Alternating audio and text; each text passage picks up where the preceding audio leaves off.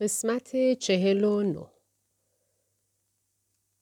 راستی در بین صحبت گفتید نابونید سلطان سابق کلده.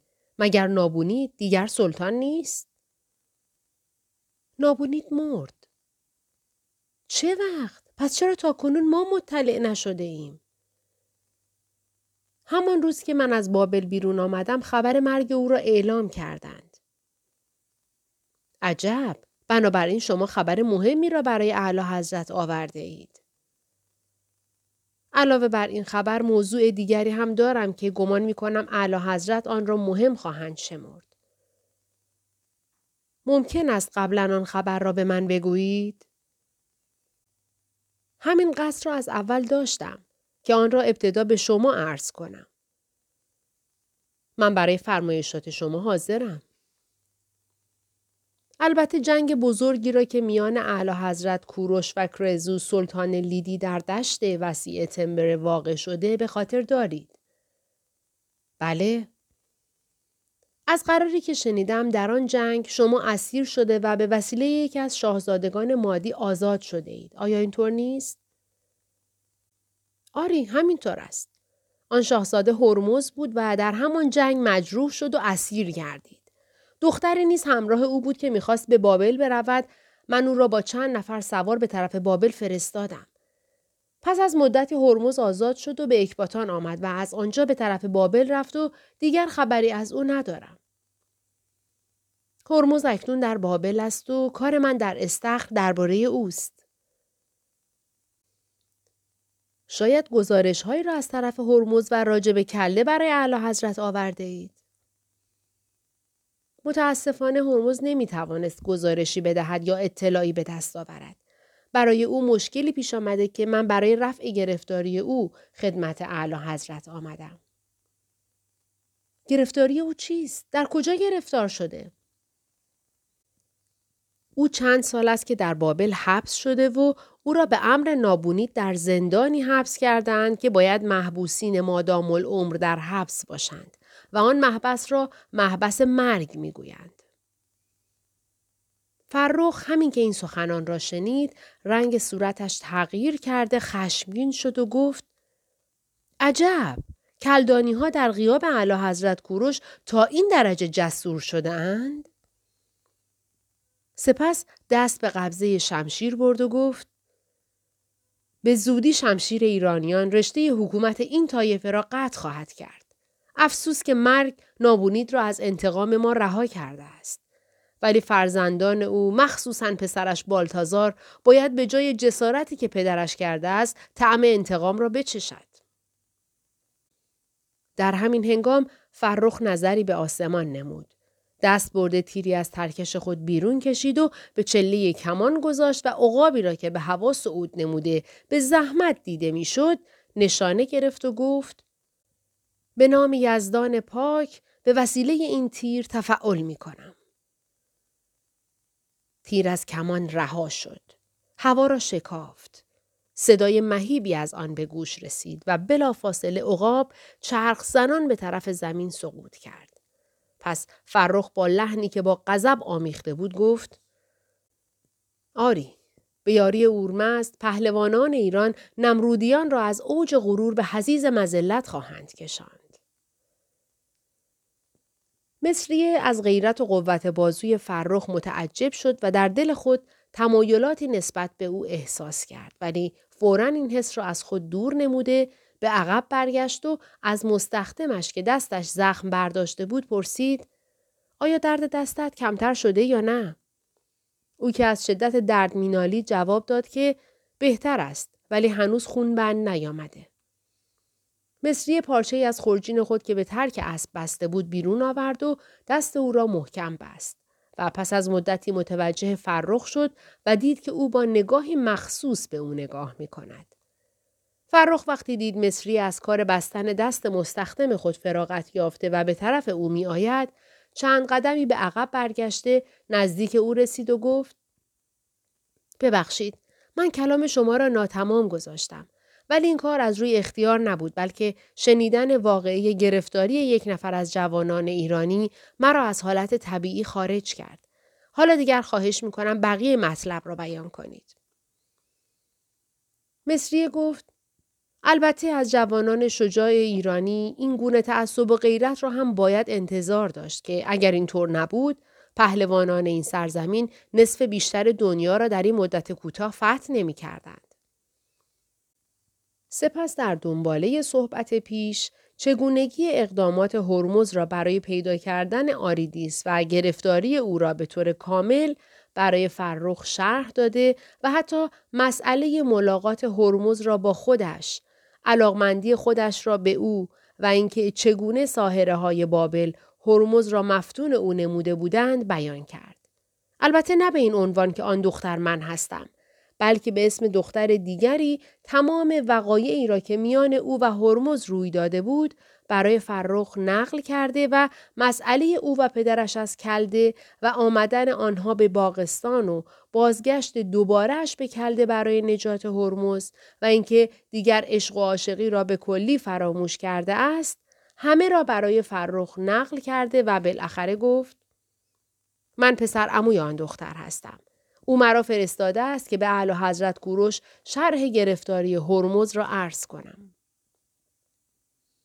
فرخ پس از کمی مکس گفت از شما و کارهایی که فقط در اثر غیرت و فتون خود انجام داده ای تشکر می کنم. و دختر عموی شما را که این همه شجاعت به خرج داده حتی قلب و احساسات خود را در راه فتوت و بزرگی فدا کرده است قابل ستایش و پرستش می دانم. رنگ صورت مصری با شنیدن این سخنان گلناری شد. آثار خجالت در چهره او ظاهر گردید و چون قبلا هم خیال کرده بود که خود را به فرخ معرفی نماید صلاح را اینطور دید که در معرفی خود عجله نماید که مبادا فرخ سخنان دیگری نیز درباره او بگوید پس گفت آن دختر اکنون در مقابل شما ایستاده و از حسن نظر شما تشکر دارد ولی همونطور که عرض شد هرمز مرا از مرگ و بدنامی نجات داده بود. البته این اقدامات در مقابل کارهای او چندان زیاد نیست. فرخ با شنیدن این سخن نگاهی به مصریه نمود و گفت شما؟ شما همان دختر هستید؟ ولی آهنگ صدای او در ادای این جمله به قدری گرم و با حس اشتیاق آمیخته بود که مصریه نتوانست در مقابل آن خودداری نماید و در حالی که نگاه خود را متوجه زمین نموده بود گفت آری همانطور که عرض کردم من همان دختر هستم ولی می بینید که وضع لباس من شهادت می دهد که من یکی از جوانان کلده بوده و مدتی است در لیدی ساکن هستم. خواهش می کنم شما هم مرا به همین عنوان بشناسید. البته به هر نام و عنوانی که مایل باشید شما را همون طور به دیگران معرفی می کنم. ولی یقینا شناختی که من نسبت به شما یافتم از میان نرفته و همواره مرا مجبور خواهد کرد که با نظر احترام به شما نگاه کنم. و دل من همواره به رفتار و کارهای شما بلکه به سراپای شما آفرین می‌گوید. مصریه برای اینکه از دست جمله های کنایه آمیز فرخ خلاص شود نگاهی به جلگه وسیع مرودشت نموده و شهری را که در یک فرسخی دیده می‌شد با دست به فرخ نشان داده و گفت شهر استخر همین است؟ آری همین است و به زودی خواهیم رسید. در مشرق شهر بناهایی عالی به نظر می رسد که گویا ناتمام هستند. آری، از سالی که اعلی حضرت کوروش قرار گذاشتند بهار و پاییز را در استخر باشند، آبادی این شهر در قسمت مشرق که نسبتا هوایی بهتر دارد، سال به سال زیاد شده، باغات زیادی نیز در کنار رودخانه مرودشت پرورش یافته. درختهای میوه سردسیری به عمل آورده، باغات انگور زیادی نیز درست کردند که باید از میان همان باغها عبور کنیم و چون منزل من در قسمت شرقی شهر می باشد های تازه ساز این شهر را هم که غالبا برای سرداران فارس و ماد می باشند تماشا خواهید کرد. چون می‌دانم که ایرانی بودن شما مانع از این می شود که به من اجازه بدهید در جای دیگری منزل کرده و مهمان شما نباشم بنابراین می‌خواهم از شما خواهش کنم که منزل مرا در خانه قرار بدهید که من در آنجا تنها باشم. اگر مقید نبودید که کسی شما را نشناسد، صلاح بود که ابتدا شما را به خواهر خودم ملک اسپنوی معرفی کنم و مادامی که در اینجا هستید میهمان او باشید. ولی اکنون که می‌خواهید کسی شما را نشناسد، هر طور که مایل باشید برای شما منزل معین خواهد شد. البته من خانه کوچکی در کنار رودخانه مردش دارم که پس از اتمام خانه جدید و انتقال به آنجا مدت هاست به کلی خالی مانده و زنی از اهالی اکباتان سرایدار آنجاست. اگر مایل باشید همانجا منزل کنید. مصریه و فرخ با هم گرم صحبت بودند که به باغات استخر رسیدند. آنها از میان کوچه باغهای طولانی گذشتند و در زیر سایه درختهای بید و تبریزی صحبت کنان مدتی راه رفتند تا به کنار رودخانه مردشت رسیدند. سپس از پل بزرگی عبور کرده و در جلوی خانه ای ایستادند. این همان خانه ای بود که فرخ برای منزل کردن مصریه در نظر گرفته بود. فرخ پیاده شد، به داخل خانه رفت، سفارشاتی به سرایدار خانه نموده، سوار شد و رو به مصریه گفت می‌دانم حالا خسته هستید. اگر اجازه بدهید فردا خدمت شما خواهم رسید. مصریه تعظیم مختصری نمود و گفت فردا صبح منتظر شما هستم. سی و سه عشق دیگر خانه ای را که فرخ برای مصری معین کرد اگرچه به عقیده فرخ کوچک بود ولی همین که مصری وارد خانه شد خانه وسیعی دید که سه طرف آن تاق نما و در سمت جنوب شرقیش امارت دو طبقه ای بود که در سمت فوقانیش حدود ده اتاق بنا شده بود. پنجره اتاقها از یک طرف به صحن حصار و از طرف دیگر به باغ بزرگی باز می‌شد. البته جلوی پنجره هایی که به طرف باغ باز می‌شد محتابی طولانی دیده می‌شد.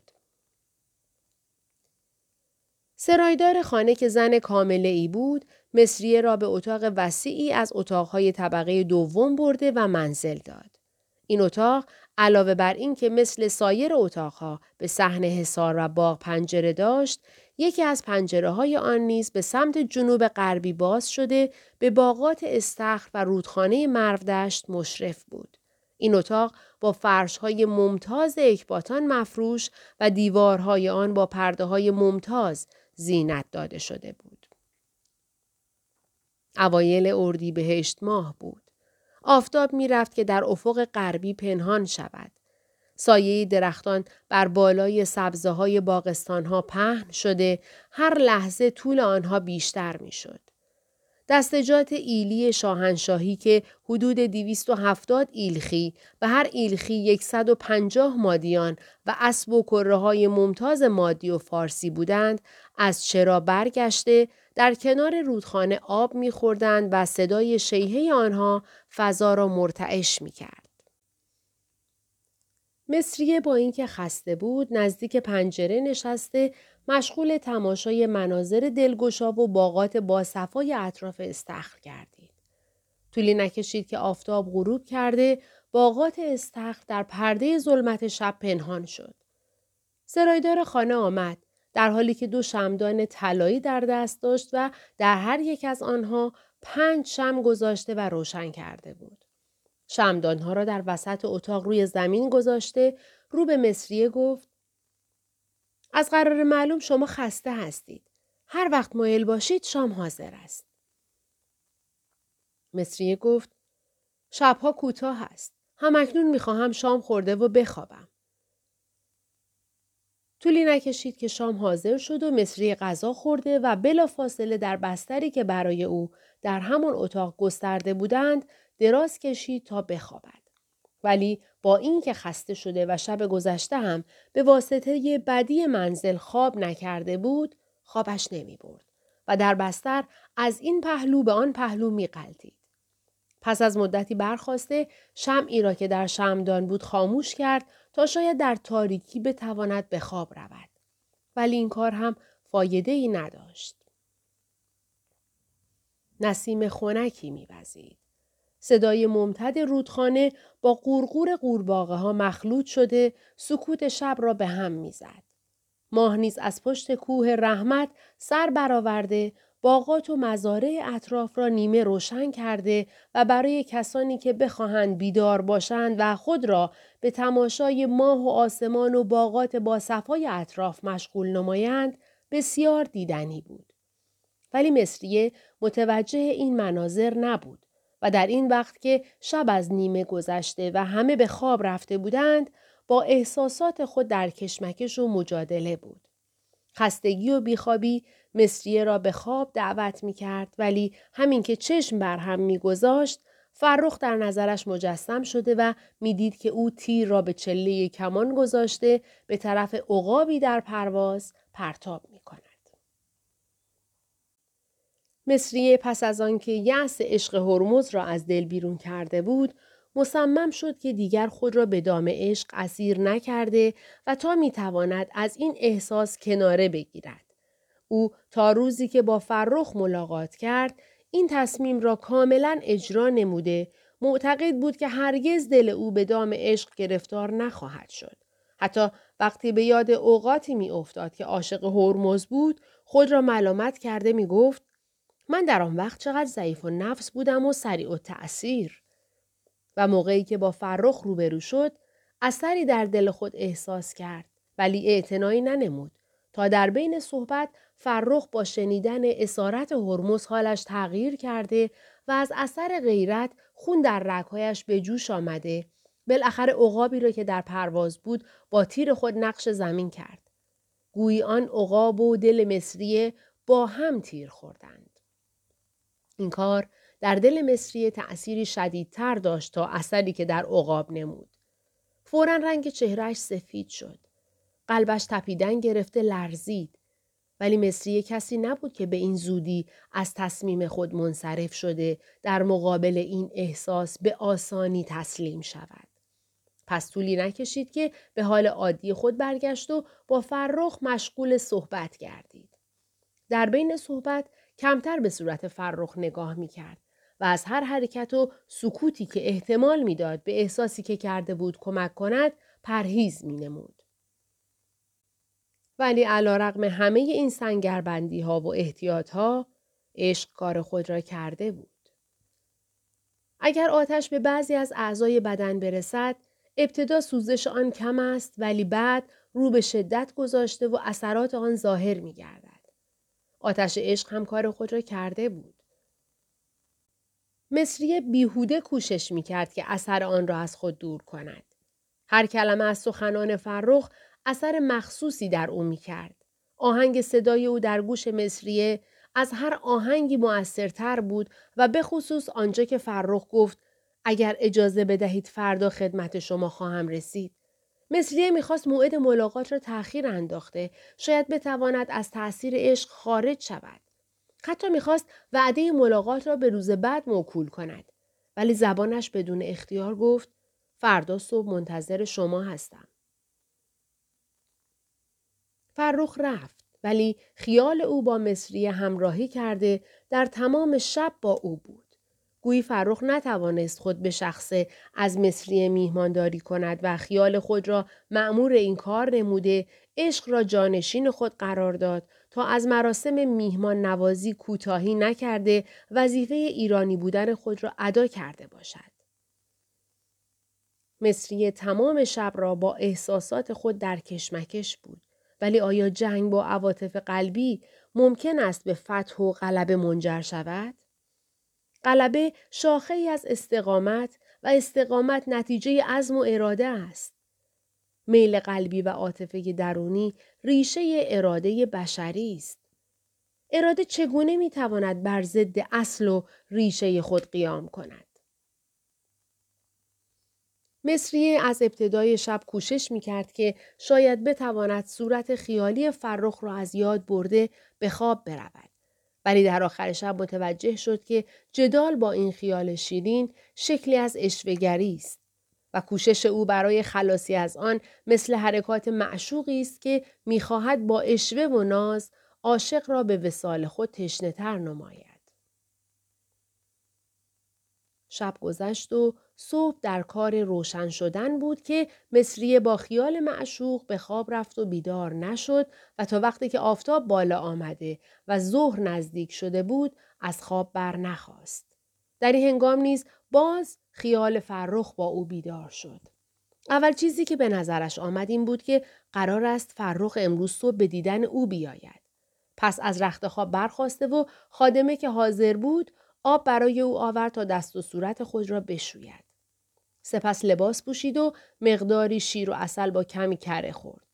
در این وقت سرایدار خانه داخل اتاق شده رو به مصریه نمود و گفت آقا مدتی است که در تالار منتظر بیدار شدن شما هستند. با شنیدن این سخن استرابی در دل مصریه پیدا شد. قلبش چنان به تپیدن افتاد که اگر خادمه و سرایدار با هم مشغول صحبت نبودند از تغییر حال او تعجب می کردند. مصریه گفت به آقا بگویید خیلی معذرت می خواهم که دیر از خواب برخواسته و ایشان را معطل کردم.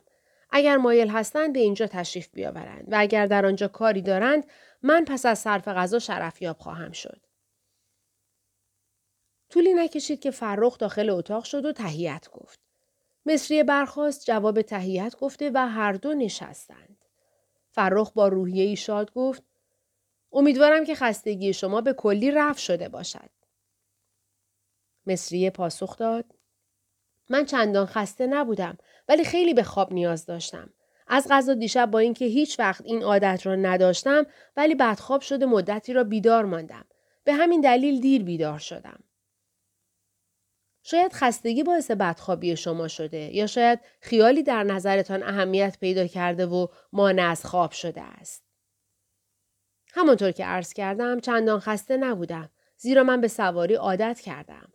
اوقاتی که در باغستان بودم همه روزه سوار شده در کوههای اطراف باغستان خود را به شکار مشغول می کردم. اکنون هم مدت دو ماه است که در سفر هستم. راه رفتن و سواری تقریبا برای من یک امر عادی شده است.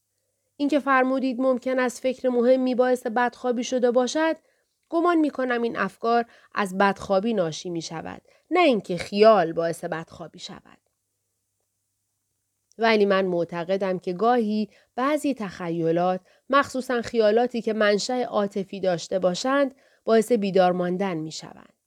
من خود نیز دیشب به همین حال مبتلا بوده تا صبح نخوابیدم و خیالاتی مخصوص مانع از خوابیدن من می‌شد.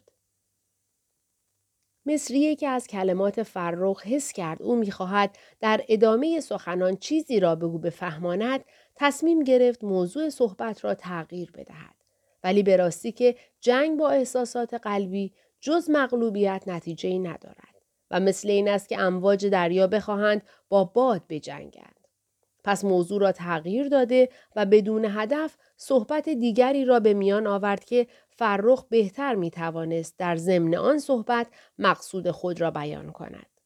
پس مصریه گفت گویا من شما را دیروز از شکار باز داشتم و امروز هم چون خواب بودم معطل شدید و وقت شکار رفتنتان گذشت. فرخ بیدرنگ گفت شکار اهمیتی ندارد. من تا وقتی شما در اینجا هستید شکار نخواهم رفت. مگر اینکه شما هم مایل به شکار باشید. خواهش می‌کنم که به خاطر من شکار را ترک نکنید. زیرا من میهمانداری و پذیرایی خودم را به این می‌دانم که شما مطابق میل خودتان هر کاری که دارید انجام دهید. فقط زحمت من به شما این است که امروز مرا خدمت شاه ببرید تا مسئله گرفتاری هرمز را به حضور ایشان عرض کنم. دیگر بیش از این زحمتی به شما نخواهم داد. قبل از آنکه شما این مسئله را عنوان کنید من به حضور شاه رفته و اجازه گرفتم که امروز عصر با هم به دربار برویم درباره شکار رفتن من هم اگر طوری که گفتید می‌خواهید من به میل قلبی خود رفتار کنم قلب من از دیروز دیگر به شکار مایل نبوده و میهمانداری و پذیرایی از شما یگان آمال اوست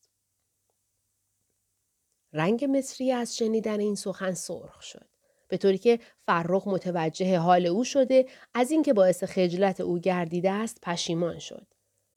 مصریه در جواب فرخ در حالی که چشمای خود را متوجه زمین نموده بود گفت از شما تشکر می کنم. البته از ایرانیان مخصوصا از بزرگان و نجیبزادگان این سرزمین باید همین انتظار را داشت. زیرا مهمان نوازی شعار آنها بوده و در میان ملل روی زمین به این صفت ممتازند. فرخ خواست در جواب سخنان مصری چیزی بگوید ولی مصریه به او مجال صحبت نداده صورت فروهر را که با بالهای گشاده در قسمت بالای دیوار اتاق دیده می‌شد به فرخ نشان داد و گفت این صورت را اگرچه می‌دانم فروهر مینامند و مقدس میشمارند ولی کاملا از کیفیت عقیده ایرانیان نسبت به او اطلاع ندارم. اگر در این خصوص معلوماتی به من بدهید از شما ممنون خواهم شد. فرخ در ابتدا که متوجه نبود مصری مذهبش غیر مذهب زرتشت است از این سخن یکی خورد ولی فورا دریافت که او از مردم بابل بوده و آین بتپرستی دارد پس مثل اینکه به هیچ وجه از سخن او متعجب نشده شروع به سخن نمود و در جواب مصریه گفت ما زرتشتیان اینطور معتقد هستیم که انسان هیکل و قالبی دارد که به منزله خانه اوست. روحی دارد که صاحب آن خانه است و فروهری دارد که به منزله نور و روشنایی آن خانه است. مدتها قبل از آنکه انسان به وجود آید، فروهر از مرکز اعلا صادر می‌شد که نورانی و برافروخته بود. پس از آنکه پیکر انسان درست شد، فروهر همان انسان فرود آمد و به جانب آن پیکر متوجه شد. او را روشن کرد و مادام الحیات روشنایی حقیقی خود را بر او مستولی کرد. پس راه ترقی و تعالی را به او نشان داد.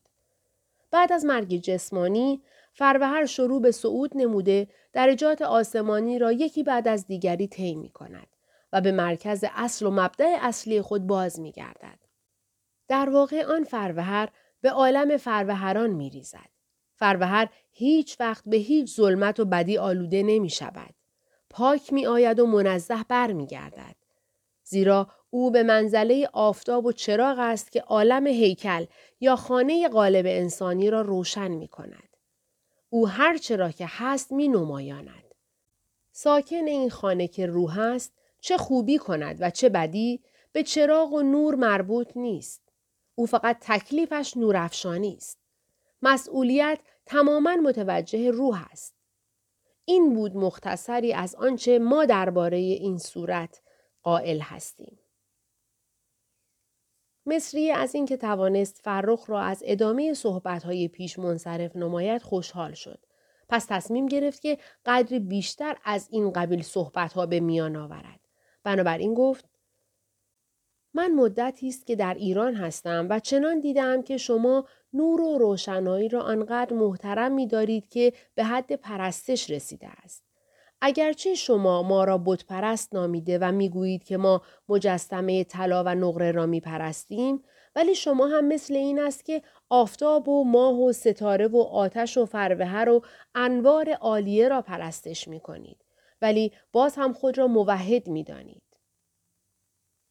آین ما مبنی بر موهومات نبوده و در این حال مادی صرف هم نیستیم که اشیاء پس را پرستش کنیم. پیامبر ما در هر مرحله از جاده حقیقت خارج نشده و برخلاف فطرت و طبیعت سخنی نگفته و تکلیفی نکرده است. ما می‌گوییم وجود از اثر نور و عدم از ظلمت است. نور درجاتی دارد و در هر مرحله یک سنخ از موجودات را آشکار کرده و آن موجودات به تب متوجه روشنایی عالم خودشان هستند. مثلا حیات گیاهی که عبارت از رشد و نمو و تغذیه باشد به نور آفتاب بستگی دارد و به همین جهت نباتات همیشه به سمت آفتاب متمایل می شوند. درخت همیشه سعی می کند خود را به سمتی متمایل سازد که نور آفتاب در آنجا بیشتر است. نباتات در تاریکی افسرده می شوند و در روشنایی اثر سرور و شادمانی در شاخ و برگهایشان مشاهده می شود. گمان نکنید که نور همین است که ما با چشم خود می بینیم. بلکه انواری هستند که آنها را باید با حواس دیگر درک کرد. حرارت که یکی از عوامل مهم زندگانی است، یکی از مراتب نور و صوت نوعی از نور و حواس حیوانی و احساسات انسانی نیز مراتبی از نور هستند. نور آفتاب و چراغ با چشم درک می شوند و حرارت با لمس و صوت با گوش ادراک می شود.